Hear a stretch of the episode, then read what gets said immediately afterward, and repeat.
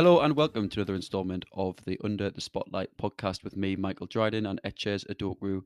This podcast is a collaboration between Wire Football and Breaking the Lines, addressing key topics in the Premier League and English football generally. Today, Etches will be taking us through the so called Big Six, the history of the Premier League's elite, the current crop at the top, the Liverpool anomaly, and we'll discuss, discuss whether the influx of money in the Premier League has been healthy. Before we start, please follow us on Twitter at yfootball underscore and at BTLVid and subscribe with us on Spotify, Apple Podcasts, or wherever you get your podcast fix. Etches, good afternoon. How you doing? Yeah, I'm very good, thanks. Um, sun is shining. Mm. Um, yeah, been a bit, good bit of football this weekend. Um, yeah, it's it's it's hard, kind of hard to move away from what's been going on in the news, but Yeah. aside from that, it's um it's been quite positive. No real negatives aside from that. How are you doing? I'm not bad. I spent yesterday at the DW Stadium in a corporate box. I was in a I was in a box at DW at Wigan Athletic watching Sunderland play, uh, which was an interesting experience. Three course dinner, um, like free alcohol, uh, watching it in the prawn sandwich seats. I've never done that before, and I was in the home end, so it was I hate being in the home end if I'm watching my team again and they're away from home, um, because it's just painful. You know, you can't celebrate a goal and then when they score, you have to pretend as if you have some interest in the goal being scored when you actually just want to punch everyone in the side of the head. Um, so, but yeah, aside from that, uh, not much going on. Hope everyone, um, if anyone is connected with what's going on in Ukraine, everyone is well, and our hopes and prayers go out to them has been has been terrible. Um, but the the show that's football rages on, um, regardless. So Etches, um, kicking off today's today's episode, looking at the Big Six, um, where we're looking at does the does the Big Six still exist? Yeah, it's um it's an interesting question and one which I've thought about quite a lot. I think kind of the reason why I wanted to delve into it was essentially every year there's so many twists and turns in the Premier League, but you know, are we are we kind of moving to a point where we're seeing similar sort of stories run? I think Leicester was a very good reminder of there can be shocks and surprises, but when you take a step even further back and look at the last 10 or so years, Mm, 12, it's it's the usual suspects at the top. That's always been the case in English football. There's always been some form of usual suspects, but as we'll go in, into now, the, the state of the game in terms of its finances and money means that those usual suspects are very, very hard to shift. Um, mm, essentially due to their very deep pockets. I think if you think look at the Premier League history, you know, they had Abramovich come in and you know he he he essentially shook up the Arsenal Man United strongholds, um, which was I think they yeah, won seven or eight titles between them from '96 when Wenger won his first, sorry '97 to around 2004 sort of time. You know Chelsea Chelsea's money essentially pushed them from being nearly men under Ranieri to storming the league. I think they won three titles mm, from 2004 to 2005 over the next eight years, and and the rest went to Fergie. So they kind of became the big two during that time, it kind of marked extreme amounts of spending, which United being such a juggernaut could do, but Arsenal couldn't really match. For example, when Chelsea first won the league in 2004 2005 season, when they conceded like 15 goals, they spent 140 million, which is loads. Now, I think mm, Arsenal spent the most of this summer with a f- total of around that the summer just gone and chelsea spending that all the way back in 2004 2005 which is mad yeah, money you know they bought the likes of didier drogba you know ricardo carvalho um, a whole new team i think Makelele came a bit before under ranieri but yeah they essentially bought their way to the top and you know arsenal and liverpool couldn't really keep up and were kind of relegated to backseat roles then we move on to 2009. Um, we've got another shift with the Sheikhs coming into City with their big plan. Um, obviously, in 2012, they won their first league with the Aguero moment, which was obviously fantastic. mm, Um, and then that led to more domination. Obviously, Man United lost Fergie to retirement, so that battle between him and Mourinho and Ancelotti and Felipe Scolari and the rest kind of ended with him going, and then Pep then joined City, and I think City have won three leagues out of the five years he's been here. You mhm, know, which is which is yeah, dominant. I mean, we've seen them reach over hundred points. We've seen them score more goals than ever before. We, we we've seen them literally steamroll. They they won was it five Carabaos in a row or four Carabaos in a row? It's been it's been it's been absolutely amazing from them in terms of how they've kind of just turned into a juggernaut in the Premier League. And aside from the uh, miraculous Leicester win in 15 16, we've seen the title really dominated by City and Chelsea, with Liverpool surging forward in recent seasons. And I think Liverpool kind of are the heroes in this in this sort of battle mm, because you know they're their title win doesn't really illustrate enough how brilliant they've been in the recent years, preventing, I think, City's utter dominance. You know, I think, you know, I know last year they had a bad season because of Van Dijk's injury, essentially, but you know, I mean, they collected 97 points which is without mad. winning the league. Which That is is mad. actually mad. 97 points. Yeah, I remember Klopp after I think it was after the final game was just like laughing. He was just laughing to the in his like presser after the game. They'd asked him like, okay, about how the season go. He was just like, look, we've got 97 points. There's basically been two winners, which there effectively was. Absolutely, absolutely crazy. And obviously, their back-to-back CL uh, final wins or runs. Sorry, won the one against Tottenham. Unfortunately, lost out to Real Madrid.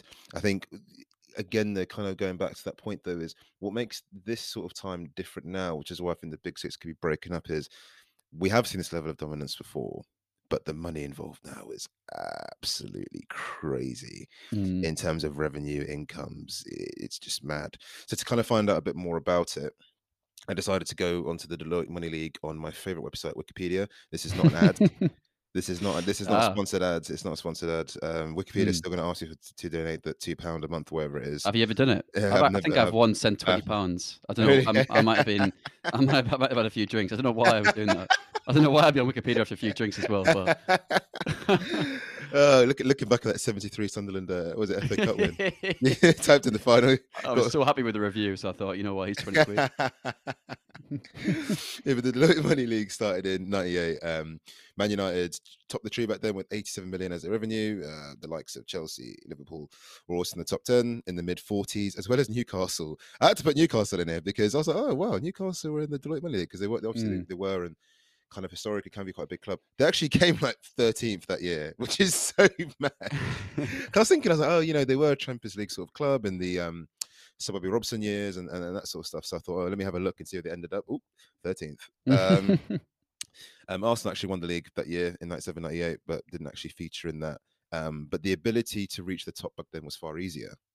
You know, we're looking at top of the tree, that's including Bayern, all the guys was on 87 million. We've got a few on 40s. I think bottom of the top 10 or 10th was just under 40 million. So to get to the top, you're looking at about closing a 45 million odd gap.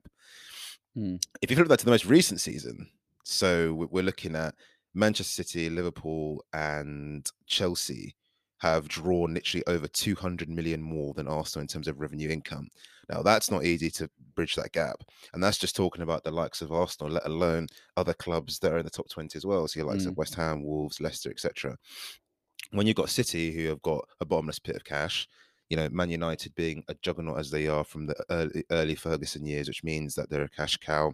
Chelsea, obviously, st- well, backed by Roman Abramovich, and have that loan system, which is essentially just churning out player after player after player after player after player. You know, how can you, how can, how can Arsenal feasibly close that gap?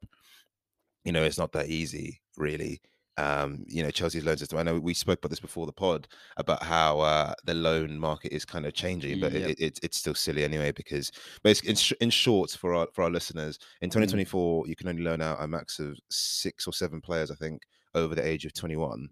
Um, but like, it's Which pointless is- because yeah, pointless. because you've still got you still got loads of players under 21. We, we, we spoke about Conor Gallagher and Armando Broja um, this season, both under 21, uh, both smashing it, top goal scorers at their respective clubs.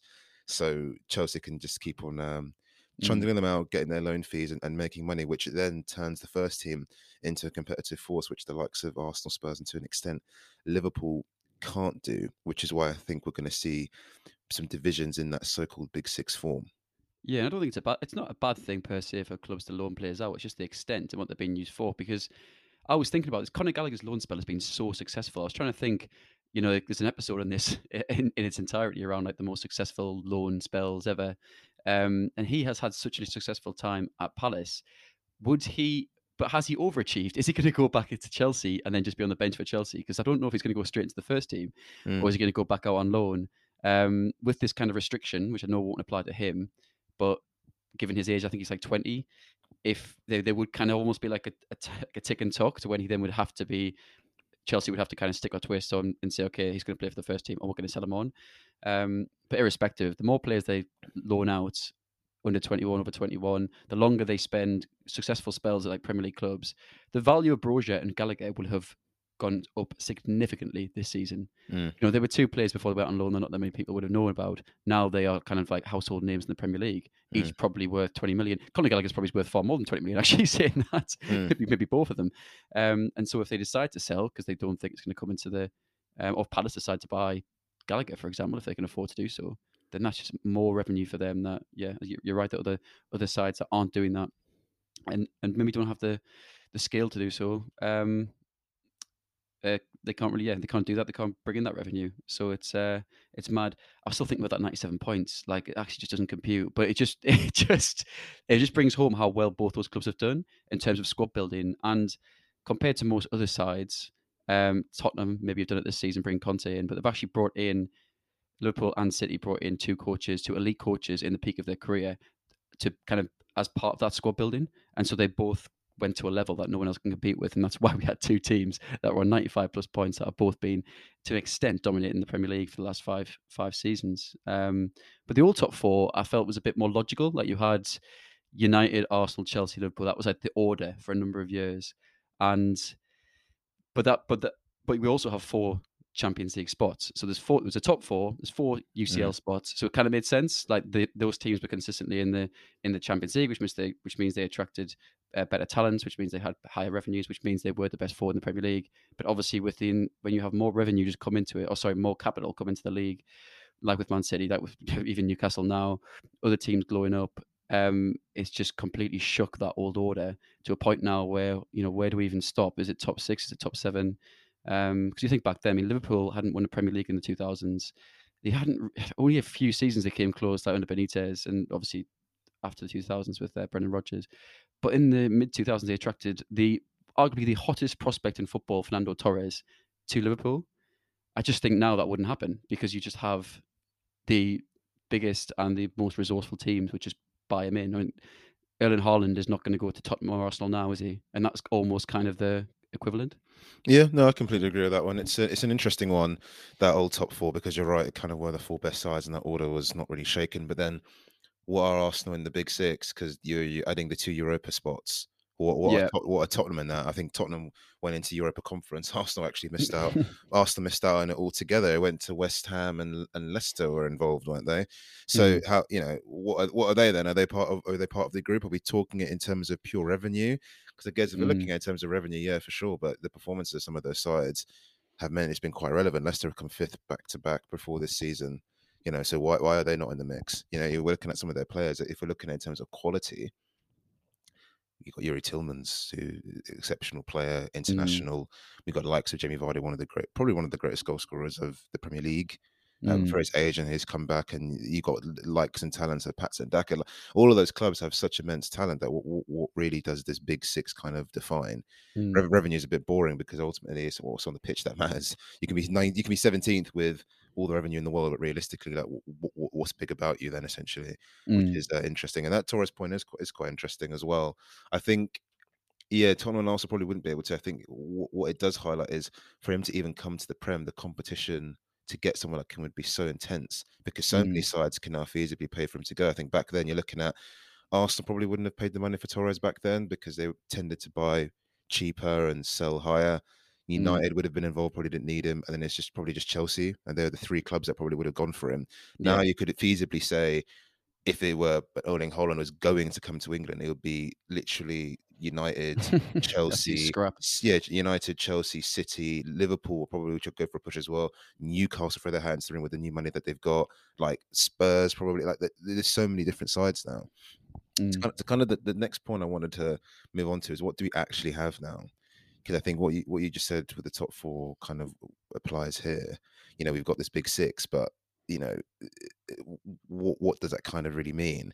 I think what we'll see as time goes on is City's dominance is going to continue. Pep will Mm. eventually leave. Uh, their squad is so deep, and they're not really near a rebuild. I think they've kind of shifted the old spine. So, the Joe Hart, Vincent Kompany, David Silva, Aguero spine, they've pretty much shifted now already. I think Fernandinho is no longer starting. It's gone to Rodri, who's 23, Yeah. 24. Up top, they're probably going to sign this marquee striker this summer. They got, a- but they got about 100,000 centre halves who are all varied in terms of age and relatively young. young fullbacks. Kevin De Bruyne is turning 30, talisman sort of player, but really and truly, even if Pep goes, that squad is set to really just just keep on going and dominate. Really, um, I think United are actually very close. So I think we'll see City's domination. I actually think United are a lot closer than people actually expect them to be. I think they've got ridiculous depth. It's just that on the pitch there are some glaring holes they've not really covered. Plus, you know, the issues with management, the Mourinho years, which are crap. Um, mm. The not so good kind of renaissance with Ole, but also similar failings in terms of being a bit one dimensional. And now with the Rangnick sort of era, um, with the new managers coming in the summer. But I think they'll get it right soon because, again, with United, they, they get it wrong so many times, but eventually it's just clicked. How many mm. signings do they have? I'm, I'm, thinking of Falcao. I'm thinking of Di Maria. I'm thinking of Danny Blind. You know, Bastian Schweinsteiger. Memphis Depay. Yeah, they've, so they've thrown so much money at the squad. 360 mil Bruno worked immediately. They, they, they, just have money to keep on chucking at their problems, and eventually it's clicked into gear. And, and and I think within that they've actually got a very decent team. Um, so I think they'll be they'll they'll run close as time moves on. And I think Chelsea with their with their loan system and and also their finance from Abramovich, I know he doesn't really invest as much as he, he used to because he doesn't need to. Um, they'll be able to mix up with them as well. And I think they will be the three that kind of pull away. I think Liverpool Liverpool are a tough one because people listen to this pod being like, why why is this guy like not mentioning Liverpool at all? I think Liverpool have a massive rebuild in the horizon. I think signing Luis mm. Diaz helps them a lot with that um, in the in the winter window. But I just think uh, we'll touch on Liverpool a bit later. Um, but I just think it will be the way that they won the league was was extremely smart and brilliant. They would have to make the exact same right moves again because they can't afford to make the mistakes of United. Mm. Um, even yeah. they just they just can't because of the, the, the, way the clubs are run and the money that they kind of have. I just don't think they'll be able to do it. Uh, Michael Edwards has also left, who's instrumental in that title winning team coming together above board. Unsure on Klopp, how long Klopp will stay. I think he he's contracts to 2024. So I think with him, with the aging squad, I think we could see a few years of them kind of dipping under. I think to be in that debate, and I think that's why we now refer to the top six, a club realistically needs to be able to compete for fourth. I think that is what we mean when we say top six, or when the media say top six, or or whatever the big six. They mean there is four, there are six teams in there. Um, if you include the, te- the teams I said before from the all top four, um, plus plus City and Spurs, then they're all teams vying for fourth. But as anyone without and with a maths degree will be able to determine, six doesn't fit into four, and so inevitably every season, like we have had this year, I think we're inevitably going to see a couple of clubs in strife. Um, you know, United sacked Ole, Spurs sacked um, Nuno, brought in Conte. You know, that's going to happen every season because it's going to be one or two of that six that are not in the top four. They're going to panic. They're going to get rid of their manager. They're going to sign big and Jan. It just creates this kind of wheel of spending. And one of the reasons why things seem to get out of control in the Premier League is that fierce competition for them four spots. Obviously, as you mentioned, you've got the Europa League, but ideally, the type of player that teams like Spurs and Arsenal are looking to attract. They don't want to play Europa League football. You know, Spurs are going to be trying to replace Harry Kane potentially at some point with who? Someone who wants to play Europa League football. Harry Kane's one of the best strikers in the world. Like it's it is a mismatch, and so we'll talk about it at the end of the pod. I think as we go on to discuss um, money in in the Premier League, but I just think that that almost just that kind of mismatch and that imbalance in numbers is what causes this machine to like constantly tick over in terms of spending, um, and just this this fervor of like yeah, of just spending out of control to try and keep up. No, I completely agree. I think I'm kind of moving on from that point. I kind of wanted to highlight Liverpool because they're the anomaly to all of this because they're not obviously historically one of the one of them, if not the most successful club in English football. I can't remember. I think they're one ahead of United or very close to it. Um, and and they've done it almost the right way. They they haven't had extremely wealthy owners. Yes, they have the brand. Yes, they have the name, which has allowed them to attract certain players. But they've built this this title winning team, which Klopp has amassed, and Champions League winning team from being extremely smart. You know, the the Americans don't just open their checkbook and give them four hundred hmm. million pounds to spend with little money coming in. They've done it very very smart. You know, they have arguably one of the best players in the world um, if not the best in Mohamed Salah at the moment. You could pick two or three of the players which are probably the best in their positions. Van Dijk and Trent in particular, the likes of Alisson, Robertson, probably not far behind. And it's it, it's the template really for sides like Arsenal, Spurs, Leicester, West Ham, Wolves, Newcastle, even to an extent, to to try and look at and think maybe this is how we get in to the to the top because what they managed to do you know, with that Liverpool type winning team I'm thinking of is they managed to pick up players fairly cheap, the likes of Robbo and Gini Wijnaldum from Premier League clubs. They, they've backed more expensive talents. Mane and Salah are both 35 and 40 million, which are fees that clubs like West Ham can pay. You know, one was from Southampton, from a Premier League rival, and the other one was from Roma but they've also then have the talent ID to realize that those players are obviously very talented. Then the more expensive mm. talents, because people will then shout at me, but oh, what about the world record fee for Van Dijk and Alisson? But then they went and sold Coutinho for 140 million. So, mm. so that in itself then you know lended to those big fees and then their strong academies has produced trent who's arguably the best right back in the world and brewster who's hardly played for liverpool and they've sold him on for 24 million to sheffield united which then which then adds adds into the coffers for the first team then you yeah. couple that with a with a, a brilliant manager in Jurgen Klopp, and it's allowed them to kind of storm to the top. You know, there is an element of how long can they stay there for. You know, as I said, that they, they are kind of approaching a rebuild to a certain extent, and they don't have the finer because Liverpool got everything right. I need to highlight that that you know that sort of period, the three sort of windows they got it right pretty mm. quickly. Mm. They they they identified weaknesses in their squad. They backed certain players. There are statesmen there that have been there before Klopp. They've been brilliant. The likes of James Milner, Jordan Henderson, yeah. Joel Matip came in for free. Joe Gomez was signed just before as well, and he's developed quite well. But generally speaking, they, they, they mostly got it right. Whereas you know I can get it wrong a thousand times, and they've mm. still got the money to keep on plundering in. City, you know I love mentioning this fact. City so, literally sign a new CB for forty million every window. I don't even know where they're going. Like every single window that they're playing to the point now where they're always playing right back. I've seen is either John yeah. Stones or Laporte playing right back as backup to get some games. Nathan Ake he's not doing anything. He's just got a new haircut every other week with his with his dreads because he's not he's not playing any football. Um, and it's just yeah, their depth, their depth's just crazy. And I think one thing, as great as Liverpool have been, and, and they are the template, there are glaring holes there as well, which highlights how they're just they're just not the same money wise. I would say United have better depth than Liverpool. I would probably say that. It's just the depth is not necessarily better. And I would say the first 11 or 15 players of Liverpool is a lot better. Mm. But yeah. Uh, but the depth. I mean, there were times Liverpool Liverpool's port of call was to bring on Origi. I think Origi's all right. I think he, I don't think he's, the United's bench sometimes will have the likes of Sancho Greenwood before his obviously his issues with his trial. Sometimes Rashford. You know, you'd have a deep bench of attacking talent. It's yeah. just like collectively on the pitch, they're just not the same cohesive unit. But um, it's it's one of those where, yeah, I think Liverpool are definitely the beacon, but also highlights that still they, they just don't have that that that ability to consistently spend 50 60 million constantly you know for an aging team where if it goes wrong they can just do it again and again and again and again mm. yeah i think that's quite a good point I kind of alluded to there around like the the size of uh, kind of the value and the the wages of a bench at any one given time because seemingly liverpool do not have either the capability or the appetite to have a, a, bench full of players that are on significant. I mean, you've just mentioned some players that are quite often have been found on United's bench this season. Marcus Rashford, uh, Jadon Sancho's been on the bench quite a lot. Even people like Alex Telles, how little football has he played since he joined United? He must be on like 150k a week. Uh, Aaron Wan-Bissaka has been on the bench behind um, Dalot.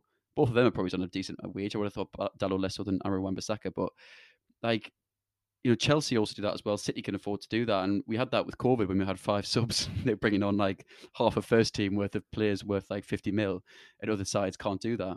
Um, but it's a really good point because it does add into the whole the whole thing around well, you know, how much are you paying your first team in terms of wages?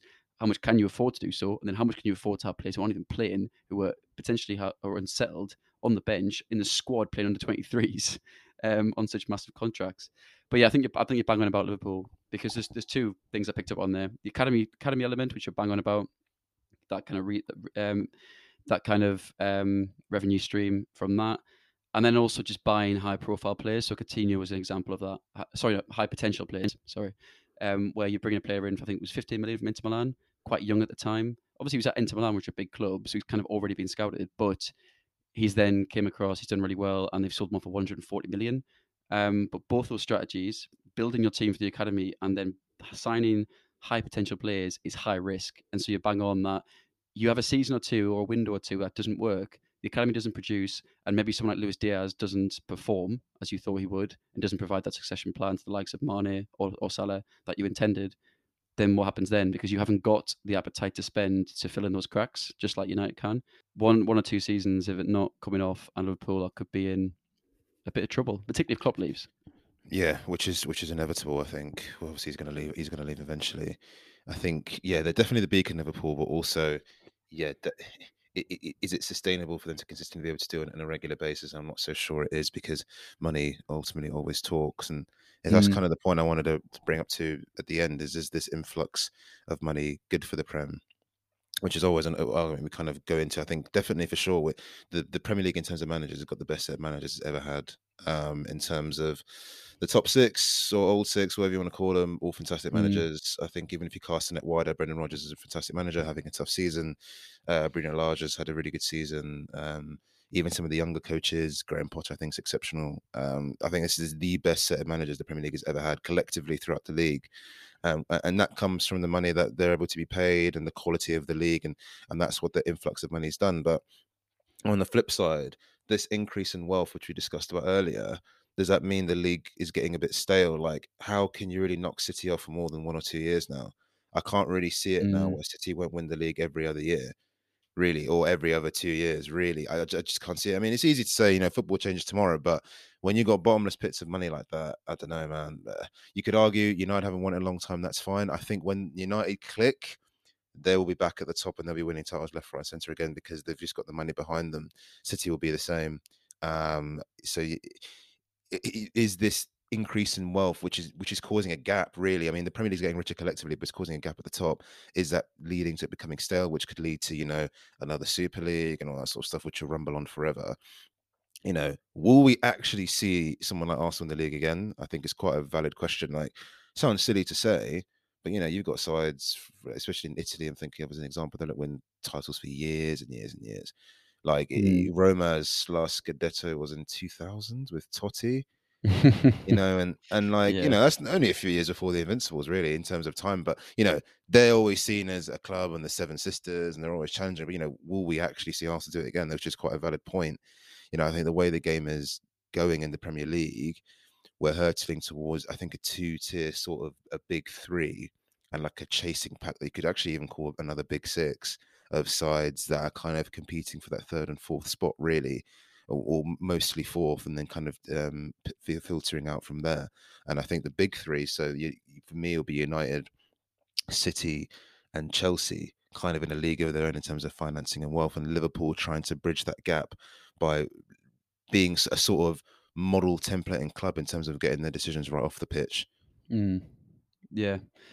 Yeah, I, I, think it's only going to intensify for the reasons I mentioned before in terms of the fact that we just have a mismatch in terms of spots where, you know, if you're a team that feels something like Spurs, you had the money. Say Spurs were bought out by, say, um, say State, just like uh, Newcastle have and, and City um, have as well then realistically they're going to chuck money at their first teams against that fourth spot, and it's going to happen year on year. And the teams that miss out, if they can do so, are going to want to spend. I mean, as you said, Arsenal spent a fortune in summer. A club that is not necessarily in the context of the elite of the Premier League, kind of regarded as having kind of a bottomless, a bottomless pit, of, a, pit, a bottomless pit of cash, which they don't, but they've still spent excessively. And you know, if if Arsenal were more satisfied with their team and they'd finished fourth last season, they probably wouldn't have spent that heavily. And so yeah. I just think any team that finishes outside is going to do so, and that just continually inflates the market. Teams like Newcastle entering uh, inflates the market excessively and really rapidly. So it'll be interesting to see how that goes over the next couple of years, particularly if they stay up, because it gives them more license to spend. Um, I kind of think it's too late to regulate football, but that's the only way, unless radical reform comes in, that we're going to see a limit to spending and a limit to the inflation of fees and just the money influx in the, in the Premier League. You know, um, I can only, only all I can think of is maybe a salary and spending cap that could that could actually force clubs not to spend the money that they were willing to do so to build their brand and to get their teams working on the pitch in all these competitions. Um, but if that was to happen, too many investors would turn away. FIFA wouldn't get the revenue they do. UEFA wouldn't get the revenue they do. The Premier League would shrink in terms of its value. That's stuff that's just not going to happen. And so if that's not going to happen, the the lack of regulation is going to exist. So you're going to get more investors like you did so at Newcastle, all come into the league, and it's just so it's going to become overly saturated. At which point we might find ourselves in a Super League situation. So that's the way I think we're going, and I agree with you that we are probably heading towards a Super League situation at some point if um, if, if change doesn't happen, which I don't think it will. So that's a, a very very grim, bleak end to the pod. Um, but and with that, you know, with the Premier League becoming um, in, an even more expensive place to exist within as a club and to do well in, then the cost of entry becomes higher, which means we end up with more Derby counties teams trying their trying their luck to get into it, um, spending even more out of their means to try and get into the league, which ultimately they can't afford, and they end up in administration. It's it's um, I think football's becoming very predictable and it's getting worse, is what I would say. But on that very light note, that's all we uh, have time for today. So thank you, Etches, for pulling together today's episodes. Um, we'll be back next week for another installment of the Under the Spotlight podcast brought to you by Y Football and Breaking the Lines. But to you all, have a good week and we'll see you next time. Goes.